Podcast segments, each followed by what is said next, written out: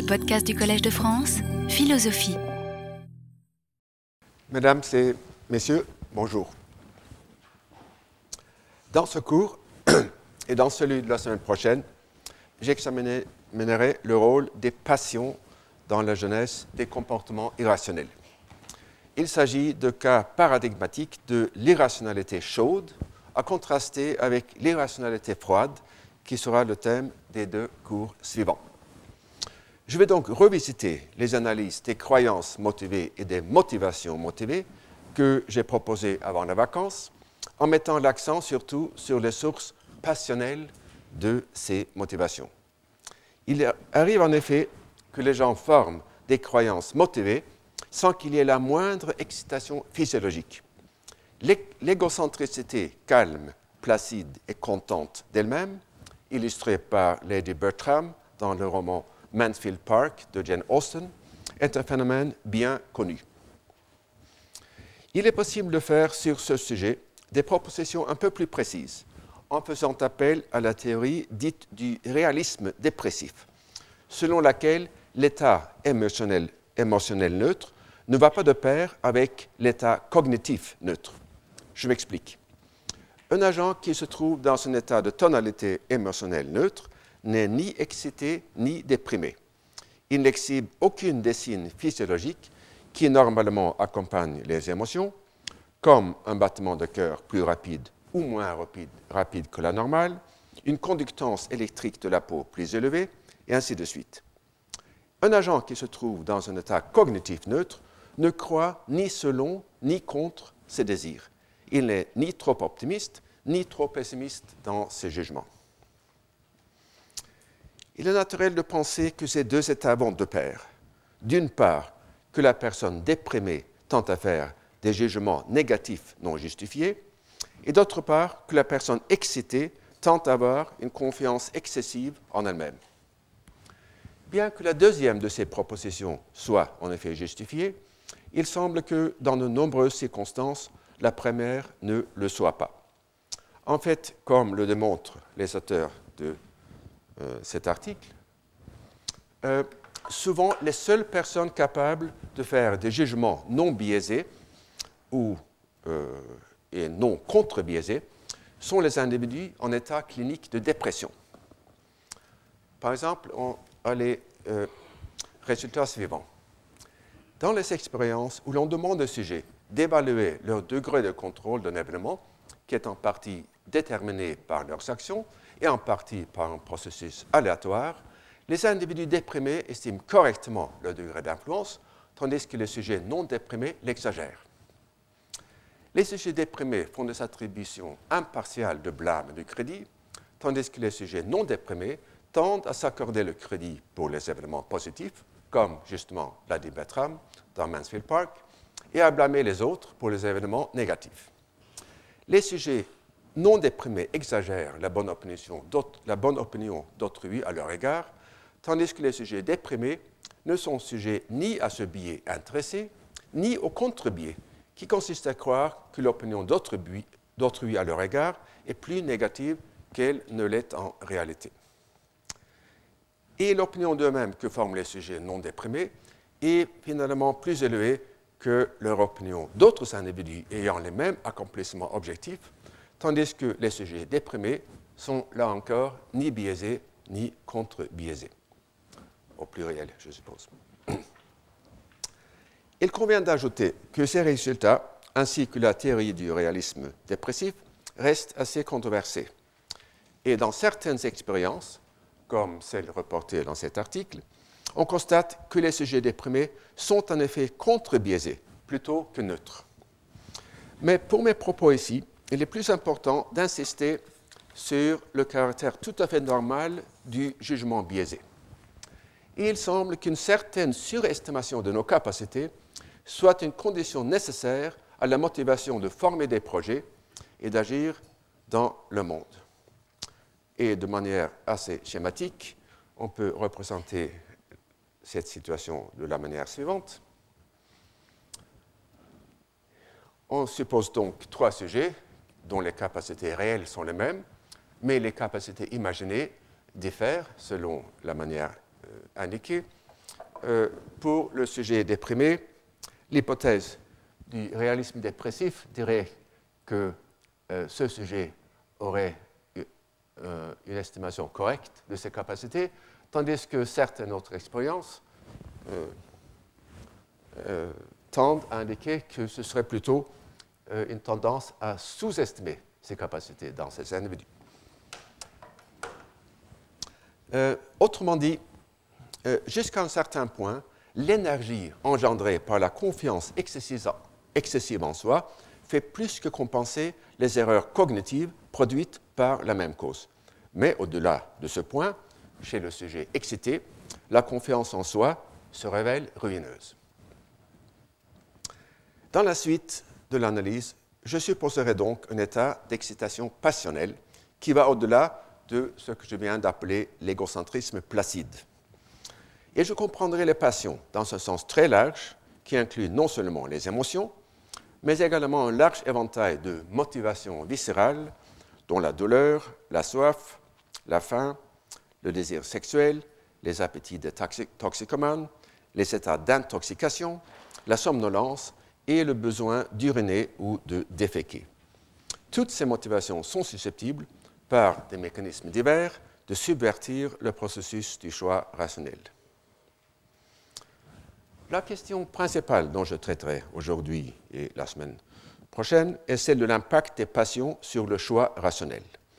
Mais je commence pourtant par une question souvent débattue, bien que non résolue, à savoir si les passions elles-mêmes, et notamment les émotions, sont susceptibles d'être rationnelles ou irrationnelles. Il convient d'abord de distinguer la question de la rationalité des passions de la question de leur caractère adaptatif. Sans doute la douleur, la soif et la faim sont-elles adaptatives, en ce sens qu'elles signalent à l'organisme le besoin de faire face à un danger ou de combler un manque? De même, certaines dispositions émotionnelles, comme la peur ou l'amour maternel, doivent certainement leur existence aux avantages, reproductifs qu'elles confèrent aux organismes les possédant.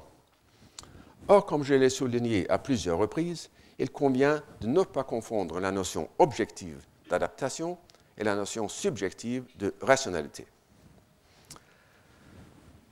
En ce qui concerne les émotions proprement dites, on trouve dans la littérature pertinente trois sens à l'idée selon laquelle euh, celles-ci sont susceptibles d'être rationnelles ou irrationnelles. En premier lieu, on peut demander si les émotions sont appropriées ou non à la situation qui les déclenche. En deuxième lieu, on peut se demander s'il est possible de choisir ces émotions, auquel cas elles seraient en effet susceptibles d'être rationnelles ou irrationnelles. Et en troisième lieu, à la suite d'Antonio Damasio, plusieurs auteurs ont défendu l'idée selon laquelle les individus dont la capacité à éprouver des émotions est affaiblie ou absente seraient incapables de faire des choix rationnels.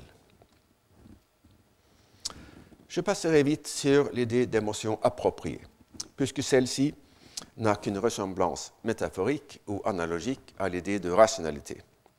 Même si on peut affirmer, dans certains cas, qu'une réaction émotionnelle est disproportionnée par rapport à l'action qu'il a occasionnée, il ne s'ensuit pas qu'il y ait une proportion unique qui serait appropriée. À cet égard, l'idée d'une action rationnelle se distingue non seulement de celle d'une réaction appropriée, mais également, comme j'ai eu l'occasion de le faire remarquer, de celle d'une action autonome. Comme nous le verrons, celui qui agit dans un état émotionnel ne fait souvent pas pleinement attention aux conséquences probables de son action. Dans certaines circonstances, cette négligence partielle ou totale des conséquences peut néanmoins avoir de très bonnes conséquences pour l'agent. Considérons par exemple deux jeux expérimentaux très largement étudiés, le jeu de l'ultimatum et le jeu du dictateur. Dans le jeu de l'ultimatum, on demande au sujet choisi pour le rôle de l'envoyeur de proposer une division de la somme de 10 euros entre lui-même et notre sujet, le receveur. Donc x euros pour lui-même et 10 moins x pour le receveur, x étant un nombre entier entre 0 et 9. le receveur peut soit accepter la proposition ou la rejeter, et dans le dernier cas, ni l'un ni l'autre ne reçoivent quoi que ce soit. En ce qui concerne le jeu du dictateur, il n'en est pas vraiment un, car euh, l'envoyeur ou le dictateur peut unilatéralement procéder à la division de la somme sans risque de rejet. Les innombrables expériences menées sur ces jeux depuis 1982 montrent un rôle important des émotions dans les choix des sujets.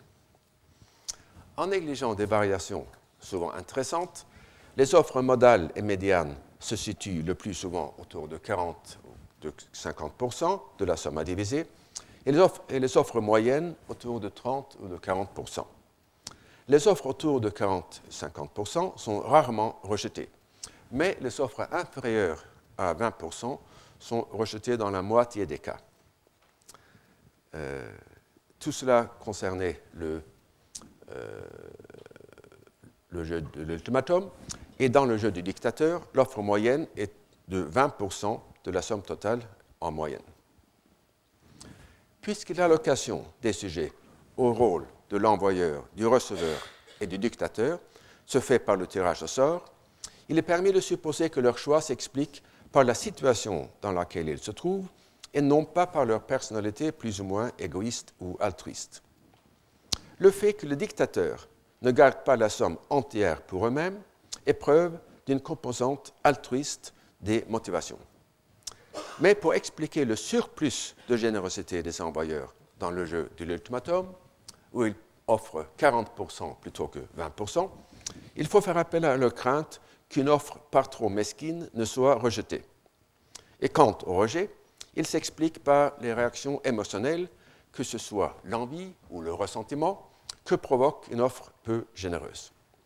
Si les receveurs étaient motivés uniquement par la récompense matérielle, ils accepteraient toute offre supérieure à zéro.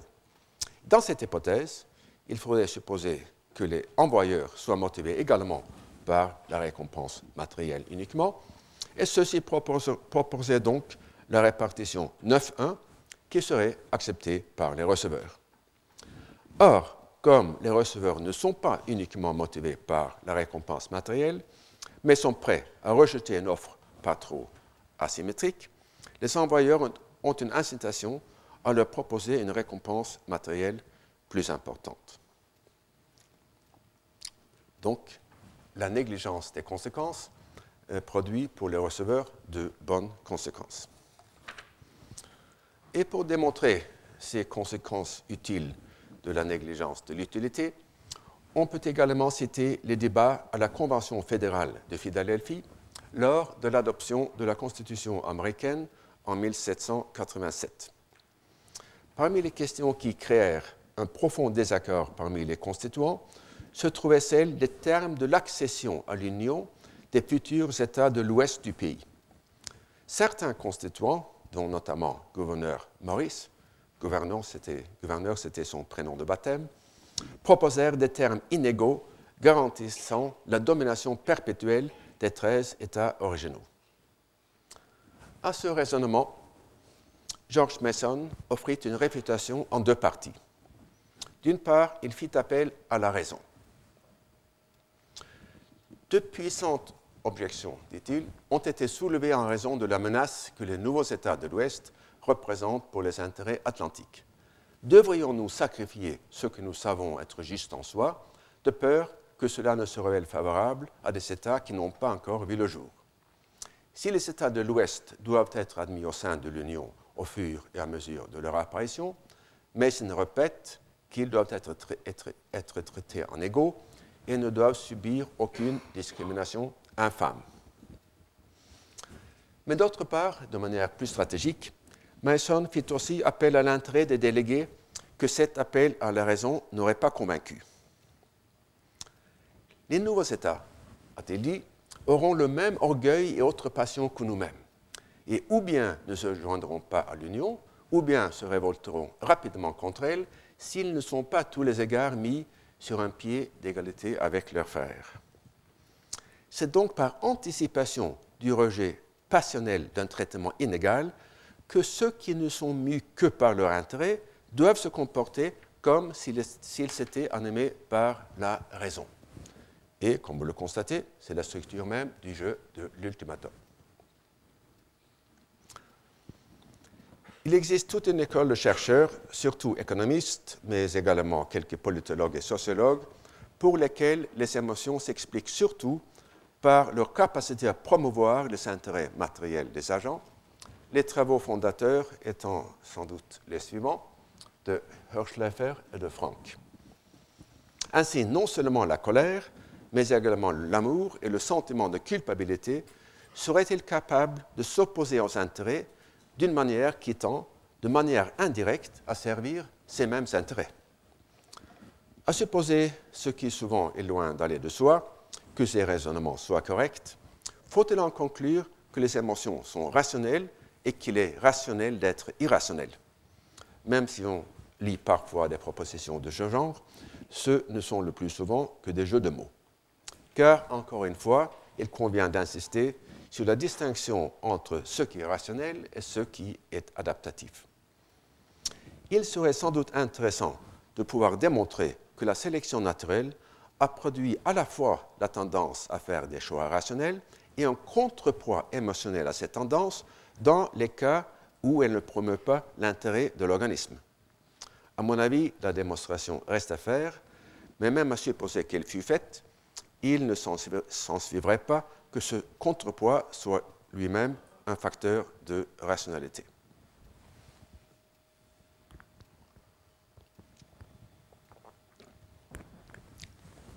Il existe pourtant un sens dans lequel on peut parler de rationalité à propos d'une action menée sous l'emprise d'une passion, à savoir si celle-ci, ou la disposition à la ressentir, a été l'objet d'un effort délibéré préalable. Supposons ce qui semble raisonnable, que nous soyons moins capables de bien peser les conséquences de nos actions quand nous sommes ivres. Dans une situation donnée, un agent pourrait se rendre ivre afin de faire croire à un adversaire stratégique qu'il ne se laisserait pas dissuader par une menace qui, pour un agent rationnel, aurait été pleinement efficace. Dans la mesure sans doute limitée, mais non nulle, où les émotions sont sous le contrôle de la volonté, il pourrait également chercher à réaliser la même fin en se mettant en colère. Hitler, apparemment, était pas ce maître dans cet art de l'auto-intoxication stratégique. Reste à savoir s'il simulait la colère ou s'il parvenait à vraiment la ressentir, ou peut-être plus vraisemblablement euh, quelque chose entre les deux.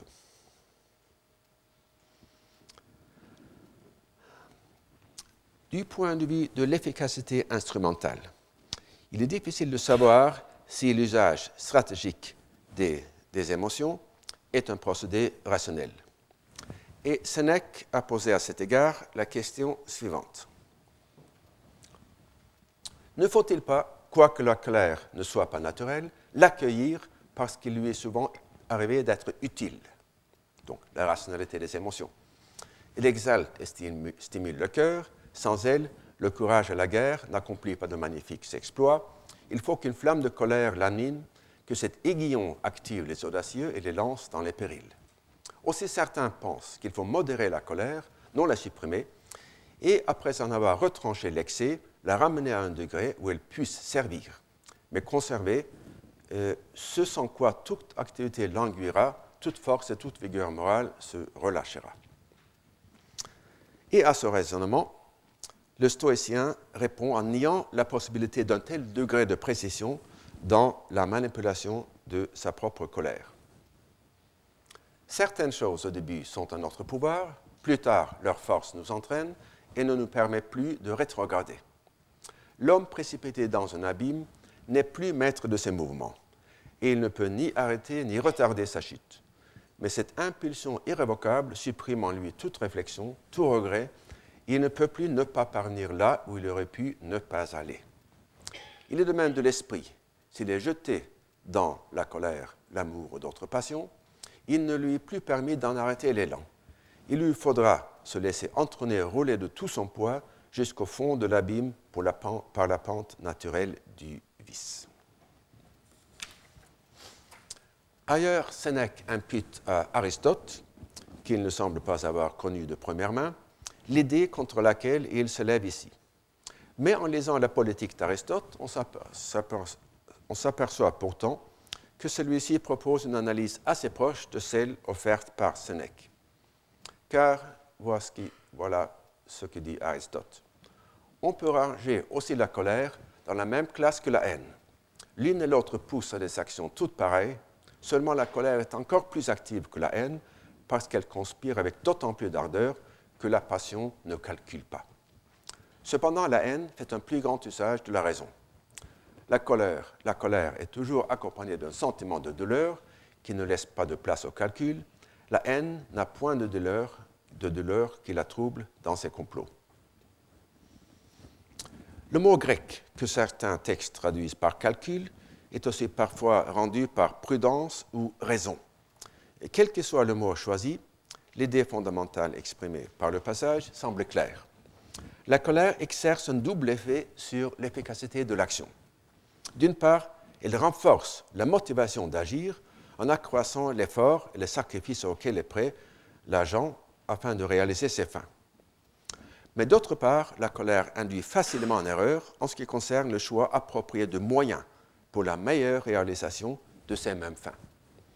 C'est en quelque sorte ce que vous avez vu là tout à l'heure à propos du sujet excité.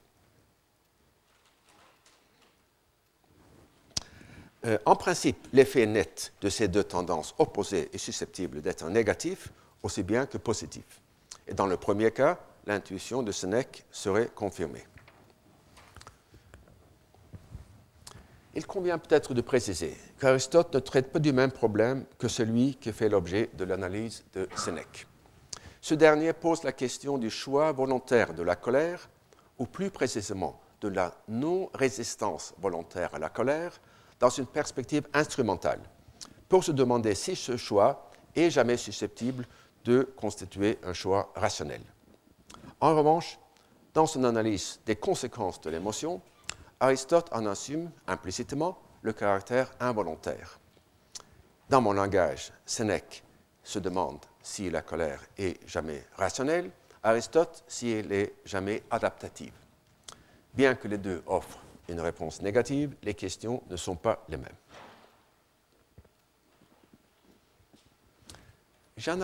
J'analyserai assez longuement en quoi la colère, comme les autres émotions, tente à induire un choix de moyens inappropriés.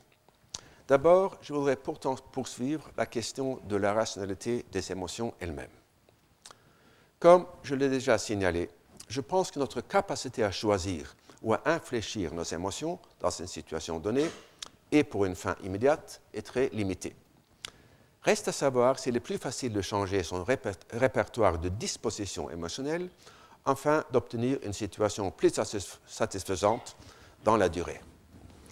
Ainsi, plutôt que de mobiliser la colère sur le, champ, l'agent pourrait chercher à se rendre irascible, ce qui ferait éviter aux autres toute action qui pourrait l'irriter.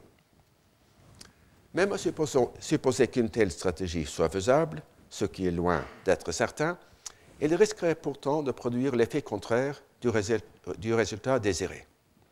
Tout en bénéficiant à l'agent irascible à l'occasion de chaque rencontre avec autrui, cette disposition même à la colère réduirait la fréquence de ces interactions. Et la situation dépeinte dans le destin que je vais vous montrer peut servir à illustrer le problème. L'extorsion. C'est un cas d'extorsion. Donc, est-ce qu'il est rationnel d'être irrationnel? C'est la question que l'on peut poser euh, dans, par ce, dessin. Mais il faut croire qu'au bout d'un certain temps, les habitants du quartier comprendront qu'il vaut mieux changer de trottoir quand ils s'aperçoivent de cette présence menaçante. L'idée de la construction délibérée d'un tempérament irascible ou irrationnel est évidemment un peu tirée par les cheveux. Il existe pourtant des traditions vénérables, dont notamment le stoïcisme et le bouddhisme, qui prônent le changement systématique de l'agent par lui-même afin d'accroître son bonheur ou plus souvent d'alléger sa misère. Dans ces systèmes, tels qu'ils ont été conçus au dernier siècle avant notre ère, il n'est pourtant pas question, pas question du choix de soi dans une optique instrumentale. Et à ma connaissance, Serge Kolm est le seul à avoir proposé une théorie de la planification rationnelle de la personnalité dans un livre remarquable et passionnant sur le bouddhisme que je vous recommande. Dans ses analyses, Kolm met pourtant l'accent sur les désirs plutôt que sur les émotions qui les sous-tendent.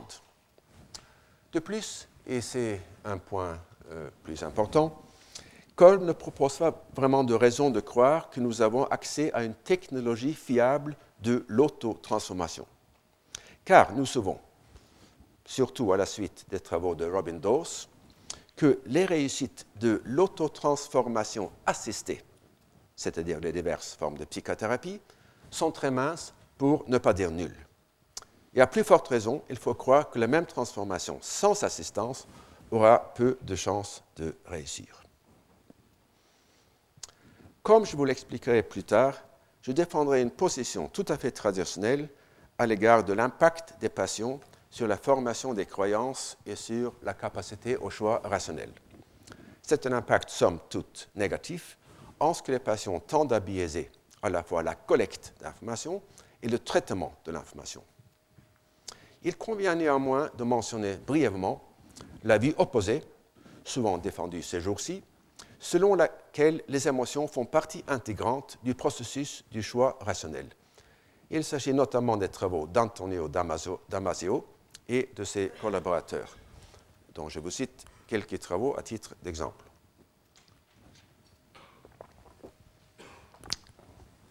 En simplifiant beaucoup, ces travaux démontrent que des sujets ayant des lésions cérébrales qui les rendent incapables de réactions émotionnelles normales sont également incapables de faire des choix rationnels.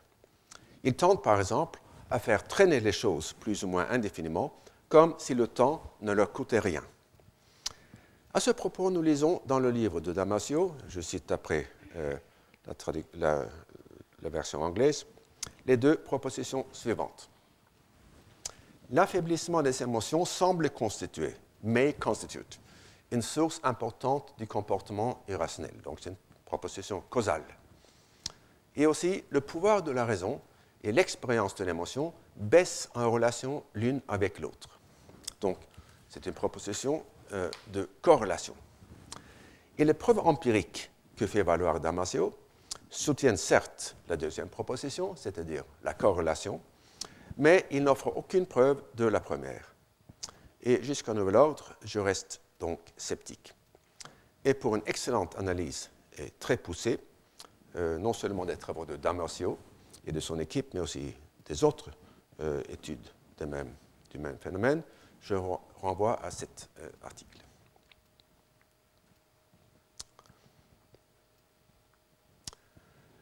Je présenterai maintenant une esquisse du mode d'opération des émotions dans la genèse de l'action. De manière simplifiée, mais on va complexifier dans un moment, il s'agit de la séquence suivante. Une cognition, une croyance, une opinion, qui cause une émotion, qui donne lieu à une action. Et on va considérer d'abord la première flèche, puis la seconde. Sans prétendre dresser un tableau complet des émotions, il en existe au moins trois douzaines nettement distinctes les unes des autres, on peut offrir un certain nombre d'exemples du lien entre cognition et émotion. Et ils sont tirés surtout de la rhétorique d'Aristote, laquelle reste une source quasi inépuisable pour l'étude des émotions. Euh, bon, ce qui apparaît euh, comme un carré, c'est censé être euh, la préposition A. Donc, vous voyez, sur le côté gauche, il y a les cognitions de B, comme par exemple A fait un tort injuste à B, à la personne B. Et sur le côté droite, les réactions émotionnelles. Là, il semble que aussi bien les accents graves que les apostrophes ont été transformés par le logiciel du collège. Euh, donc, je vais simplement les lire.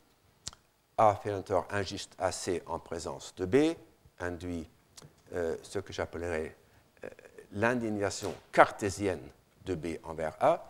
C'est pris chez Descartes, Les Passions de l'homme, article 195. La croyance que A incarne le mal induit euh, l'émotion de N envers A. La cognition que A est faible ou inférieur induit euh, l'émotion de mépris. la perception que l'autre personne ressent du mépris pour B induit de la honte en B. Euh, la perception que A, B a fait un tort injuste à A induit en B un sentiment de culpabilité. La croyance que A possède un bien que B désire mais ne possède pas induit l'envie. Euh, la perception que B fait face à un danger imminent induit la peur.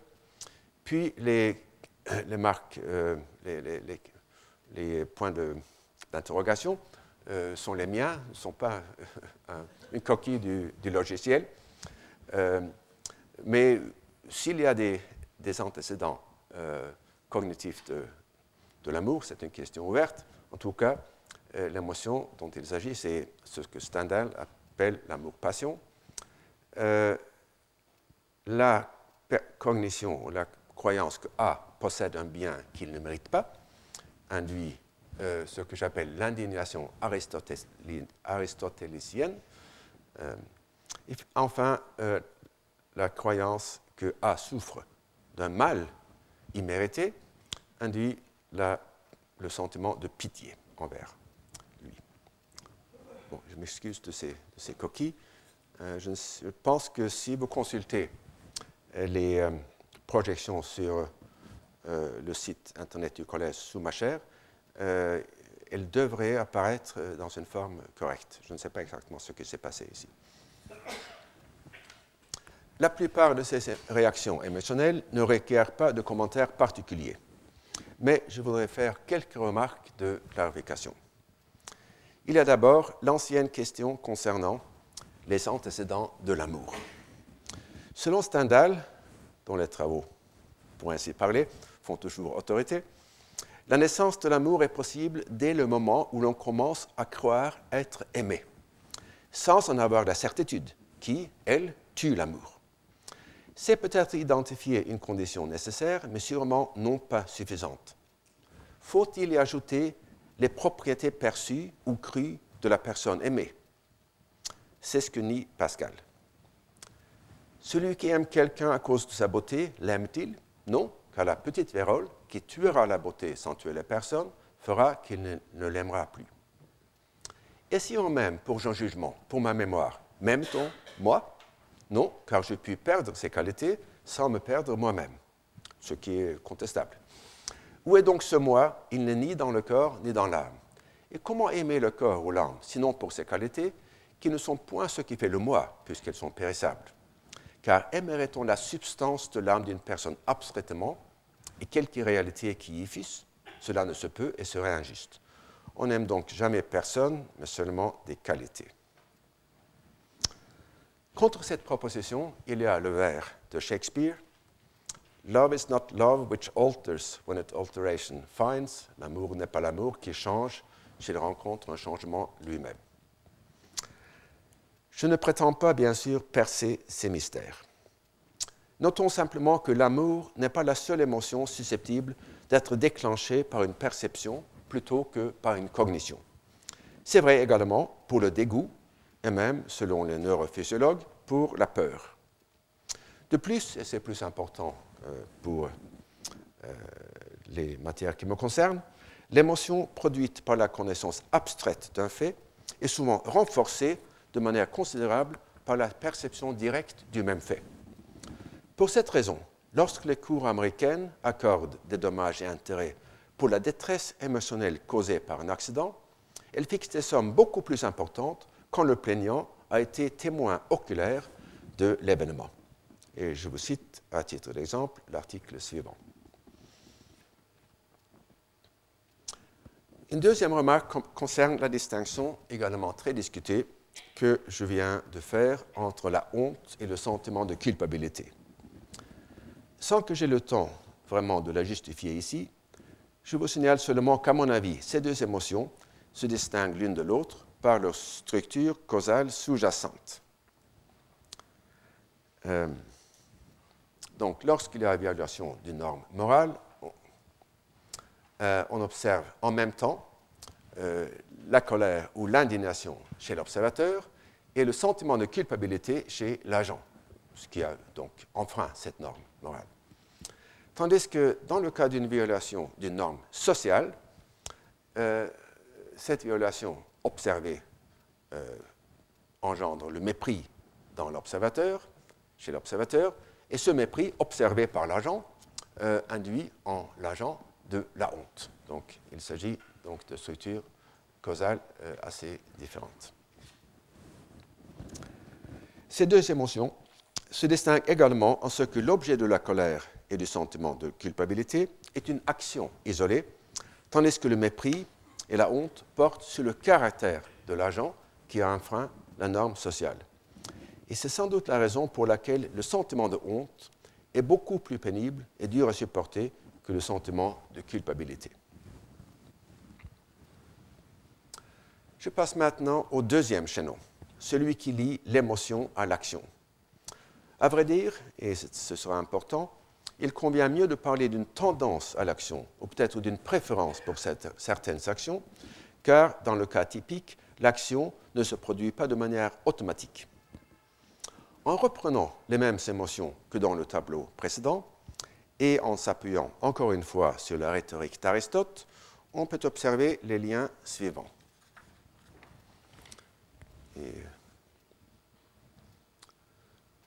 donc, si B ressent de la colère envers A, il euh, désire de punir A, et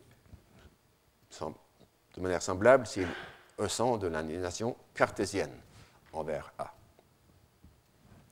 Euh, euh, je pense que j'ai oublié de vous expliquer la différence entre la colère et l'indignation cartésienne.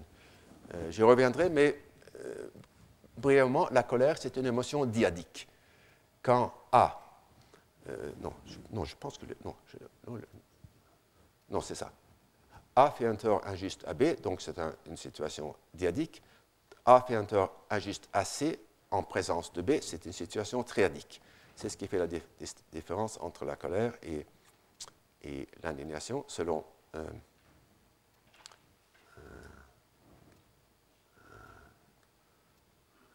selon, selon Descartes. Euh, lorsque B ressent de la haine envers A, son désir, sa préférence, sa tendance à l'action, c'est de faire disparaître A de la face de la Terre. C'est l'explication de la Holocauste, par exemple.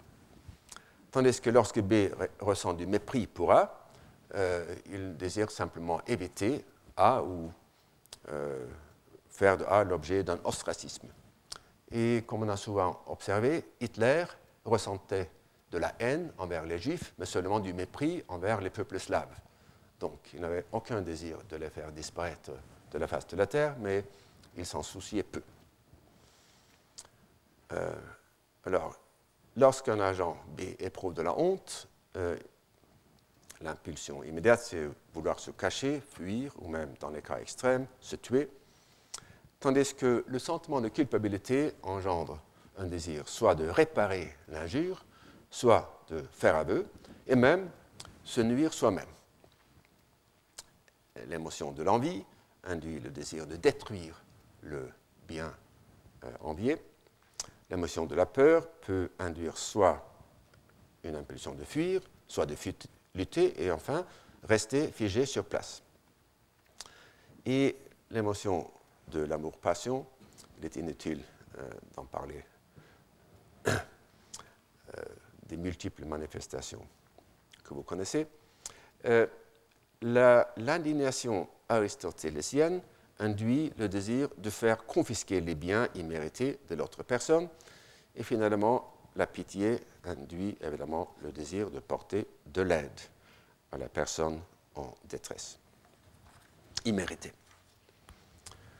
Et encore une fois, à propos de ce pabot, un certain nombre de remarques euh, seront peut-être utiles. Bien que la colère et l'aliénation cartésienne induisent la même action, c'est-à-dire la tendance à punir, celle-ci est plus forte dans les interactions diadiques que dans les interactions triadiques. Ce fait n'a évidemment rien de surprenant, car un affront personnel déclenche évidemment des réactions plus fortes que l'observation d'un tort fait à un tiers.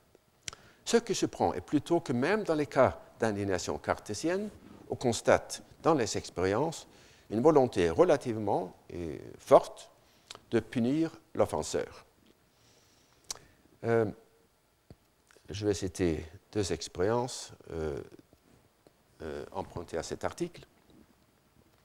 Dans un jeu de dictateur, on observe l'interaction entre un dictateur A, un receveur B et une tierce personne C qui a l'option de punir le dictateur.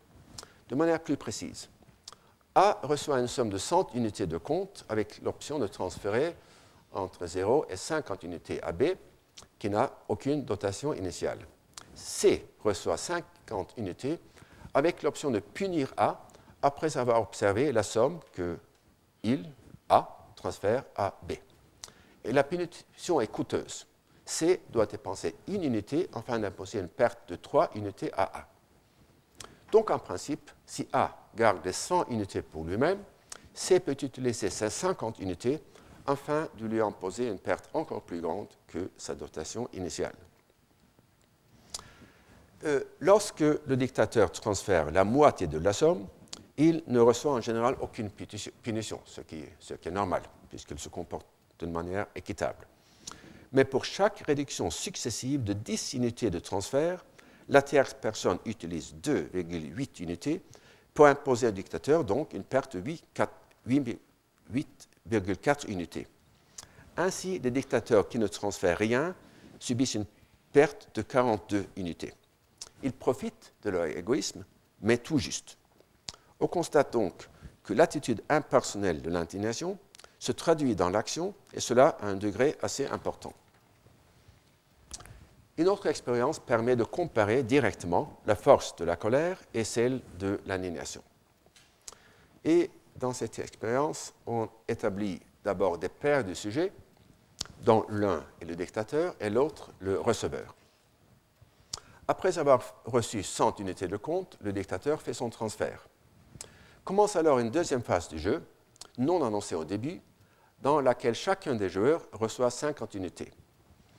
Comme dans la première expérience, le receveur peut se servir de ces unités pour punir un dictateur au même tarif que celui indiqué précédemment. Dans un des scénarios, le receveur a l'option de punir son dictateur, c'est-à-dire l'autre membre de la paire, ce qui correspond à l'émotion de la colère.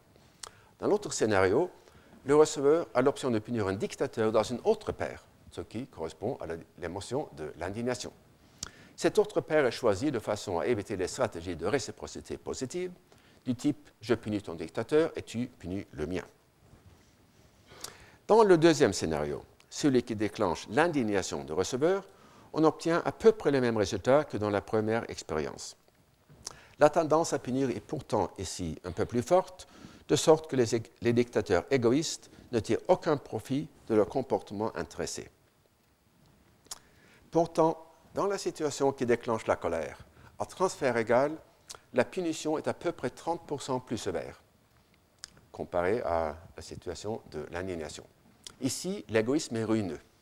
Un dictateur qui, dans, cette, dans ce premier scénario, fait un transfert de 30 unités et punit si sévèrement qu'il perd la moitié des 70 unités qui lui restent, avec un résultat net inférieur aux 50 unités qu'il aurait gardées s'il avait transféré la moitié de ses avoirs.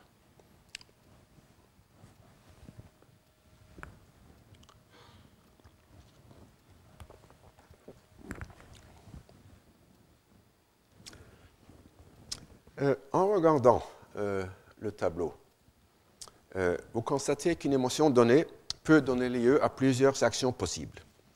Et de manière générale, il est difficile de prédire, dans un cas donné, laquelle sera déclenchée.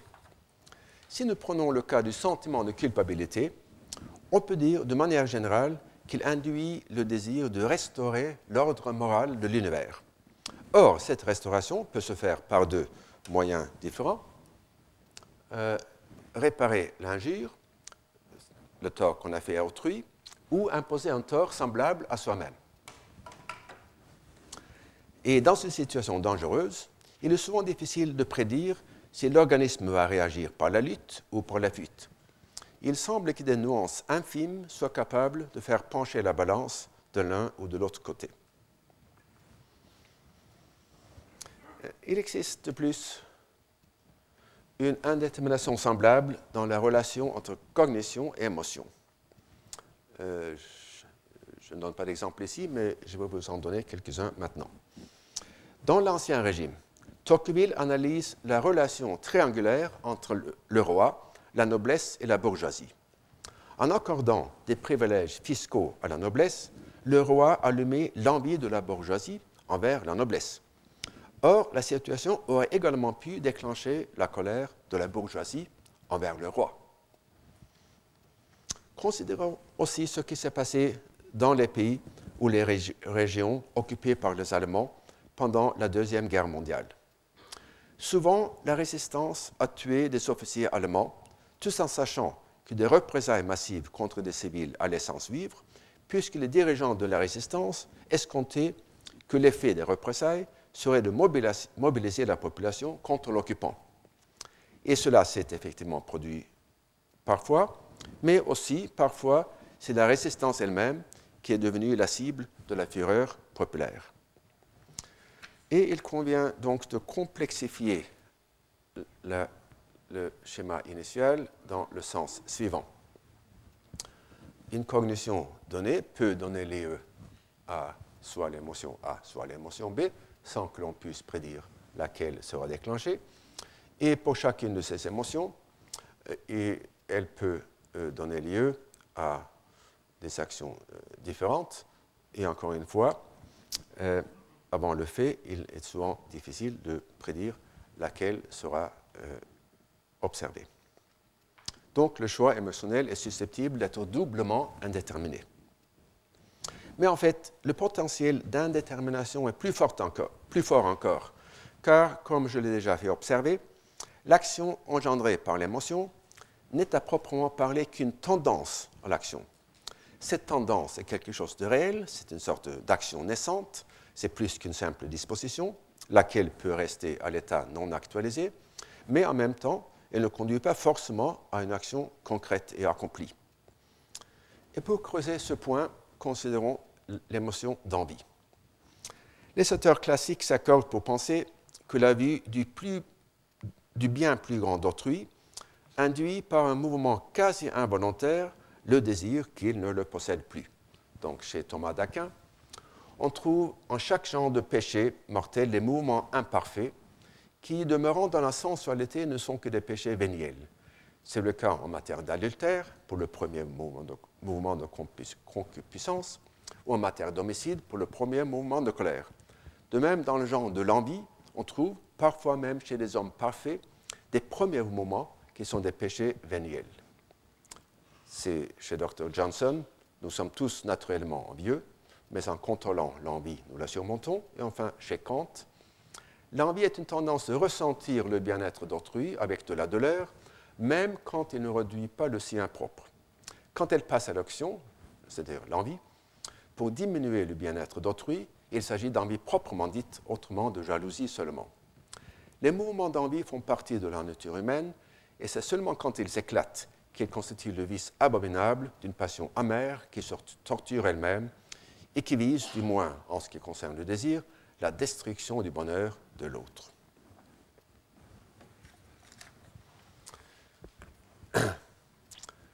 Car même si la tendance à l'action spontanée même si la tendance à l'action spontanée de l'envie est de détruire l'objet de l'envie, le bonheur de l'autre, euh, de telles discussions envieuses sont relativement rares. Dans un cas précédent, j'ai suggéré que si l'envieux passe rarement à l'exécution de son désir destructeur, c'est à cause de la position très basse qu'occupe cette émotion, cette émotion dans la hiérarchie normative des motivations. L'envie se trouve dominée par la honte ou le sentiment de culpabilité que produit dans l'agent la perception d'être envieux. En d'autres cas, l'émotion est dominée par des considérations d'ordre plus pratique si l'agent comprend qu'il risquerait d'aller en prison s'il donnait libre cours à son impulsion destructrice. Il peut donc y avoir un conflit entre une préférence à l'action induite par l'émotion et d'autres préférences plus permanentes.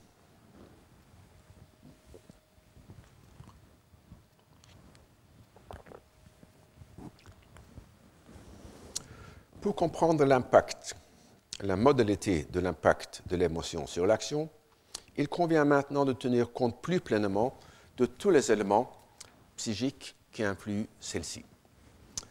Et je vous, je vous rappelle brièvement, encore une fois, pour la dixième fois sans doute, le schéma de base dont je me suis servi dans le cours. Et je vais maintenant élargir le cadre de manière à dégager l'influence causale des émotions sur chacune des composantes du schéma de base.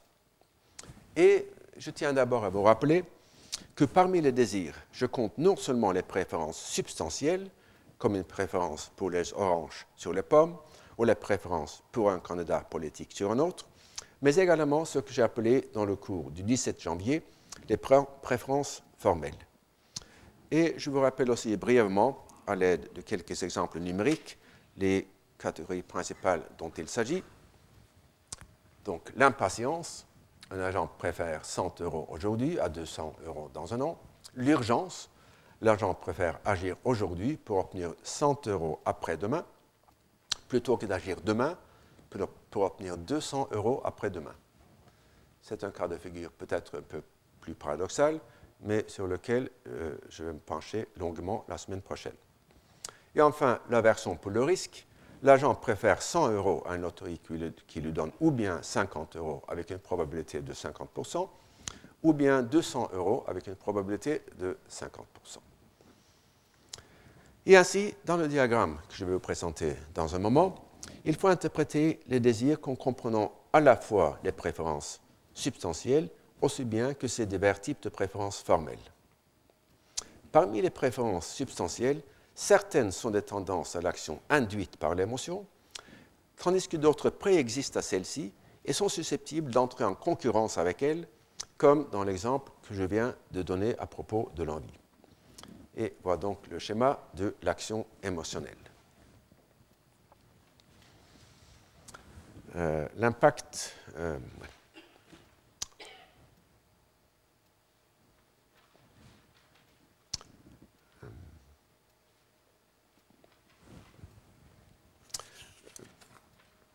euh, bon, je vais expliquer dans un certain détail aujourd'hui et surtout la semaine prochaine l'interprétation de, chacune de ces, flèches il s'agit euh, des flèches représentant euh, toutes des relations causales et pour certaines d'entre elles aussi des relations d'optimalité, comme dans le schéma de base d'ailleurs. Euh, commençons par constater que l'impact direct ou indirect de l'émotion sur l'action n'est pas forcément une source d'irrationalité. Si, étant sous l'influence de la colère, un agent forme le désir de punir celui qui l'a offensé et le punit effectivement, il n'y a aucune raison de qualifier son action d'irrationnelle, même si par la suite il en vient à la regretter. Si je mets le feu à la maison de mon voisin par envie, euh, à la suite, à cause de sa demeure plus splendide que la mienne, mon action n'enfreint en rien les principes du choix rationnel. Dans le premier exemple, il s'agit d'un désir éphémère, dans le second, d'un désir immoral, mais la rationalité ne requiert ni que les désirs soient stables, ni qu'ils soient conformes à la morale. De manière semblable, même si l'émotion induit un degré d'impatience plus élevé, comme le suggère par exemple cet article, il ne sera pas justifié de parler de comportement irrationnel. Il en, va de même pour l'impact des émotions sur l'attitude envers les risques, bien que là, le sujet soit un peu plus compliqué. Il existe toute une littérature sur ce sujet, dont je cite à titre d'exemple les travaux suivants, qui démontrent notamment la nécessité de distinguer les effets des émotions sur le jugement de probabilité et les effets sur les attitudes envers le risque. Lerner et Keltren démontrent, démontrent notamment que la peur induit des jugements pessimistes ainsi qu'une aversion accrue pour le risque, tandis que la colère produit les effets inverses. Dans chaque cas, les effets se renforcent l'un l'autre. Dans les autres articles cités, il est démontré que si les émotions sont classées selon leur caractère agréable ou pénible, les effets vont dans des sens opposés. Ainsi, les sujets contents sont optimistes, mais exhibent aussi une plus grande aversion pour le risque. Pour, pour mes propos, ici, il convient surtout de retenir que seuls les effets de l'émotion sur les jugements de probabilité sont susceptibles d'affecter la rationalité de la décision et que l'impact sur l'aversion envers le risque euh, n'en affecte en rien euh, la question de la rationalité.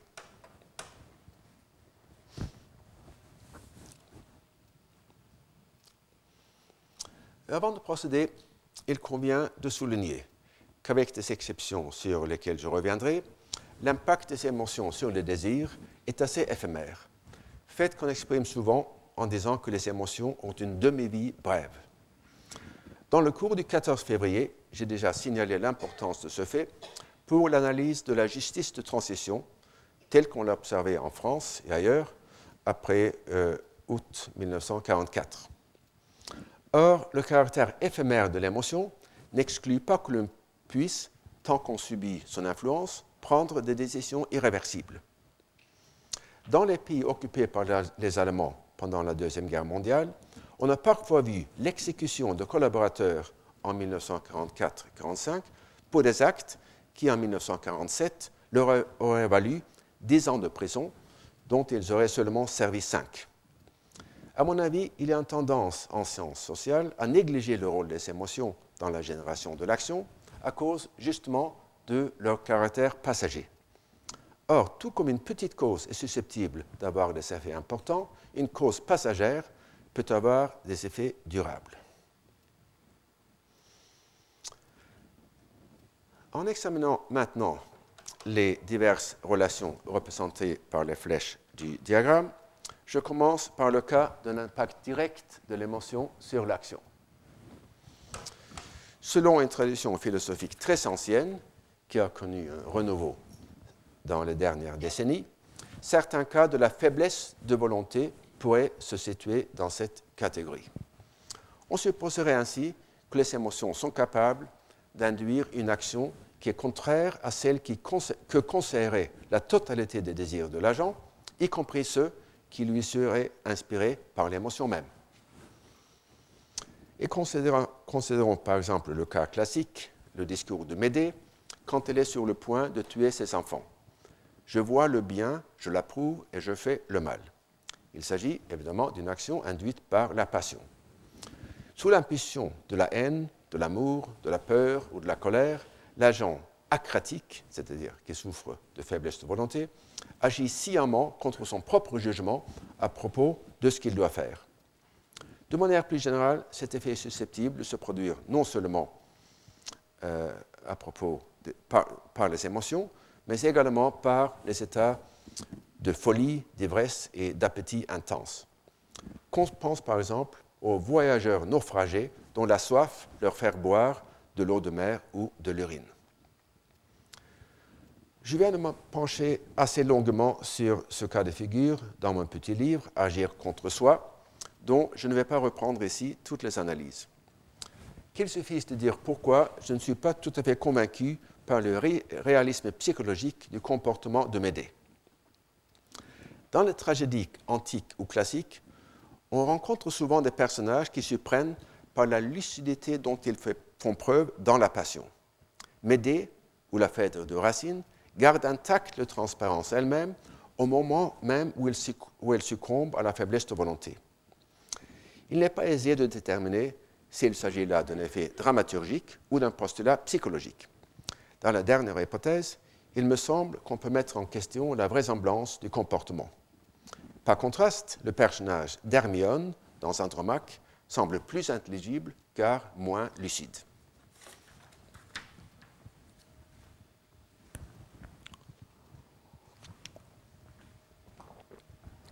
Bon, je vais juste terminer par résumer euh, euh, les idées euh, à venir la semaine la semaine prochaine. et qui soit consacré aux mécanismes purement cognitifs par lesquels les émotions sont susceptibles de subvertir la rationalité. Et je distinguerai notamment euh, euh, ces trois mécanismes, euh, ce que mon ami George Lovenstein appelle le hot-cold empathy gap, l'écart d'empathie chaud-froid, puis les biais émotionnels et puis l'urgence. Ce sera donc le sujet du cours de la semaine prochaine. Je vous remercie.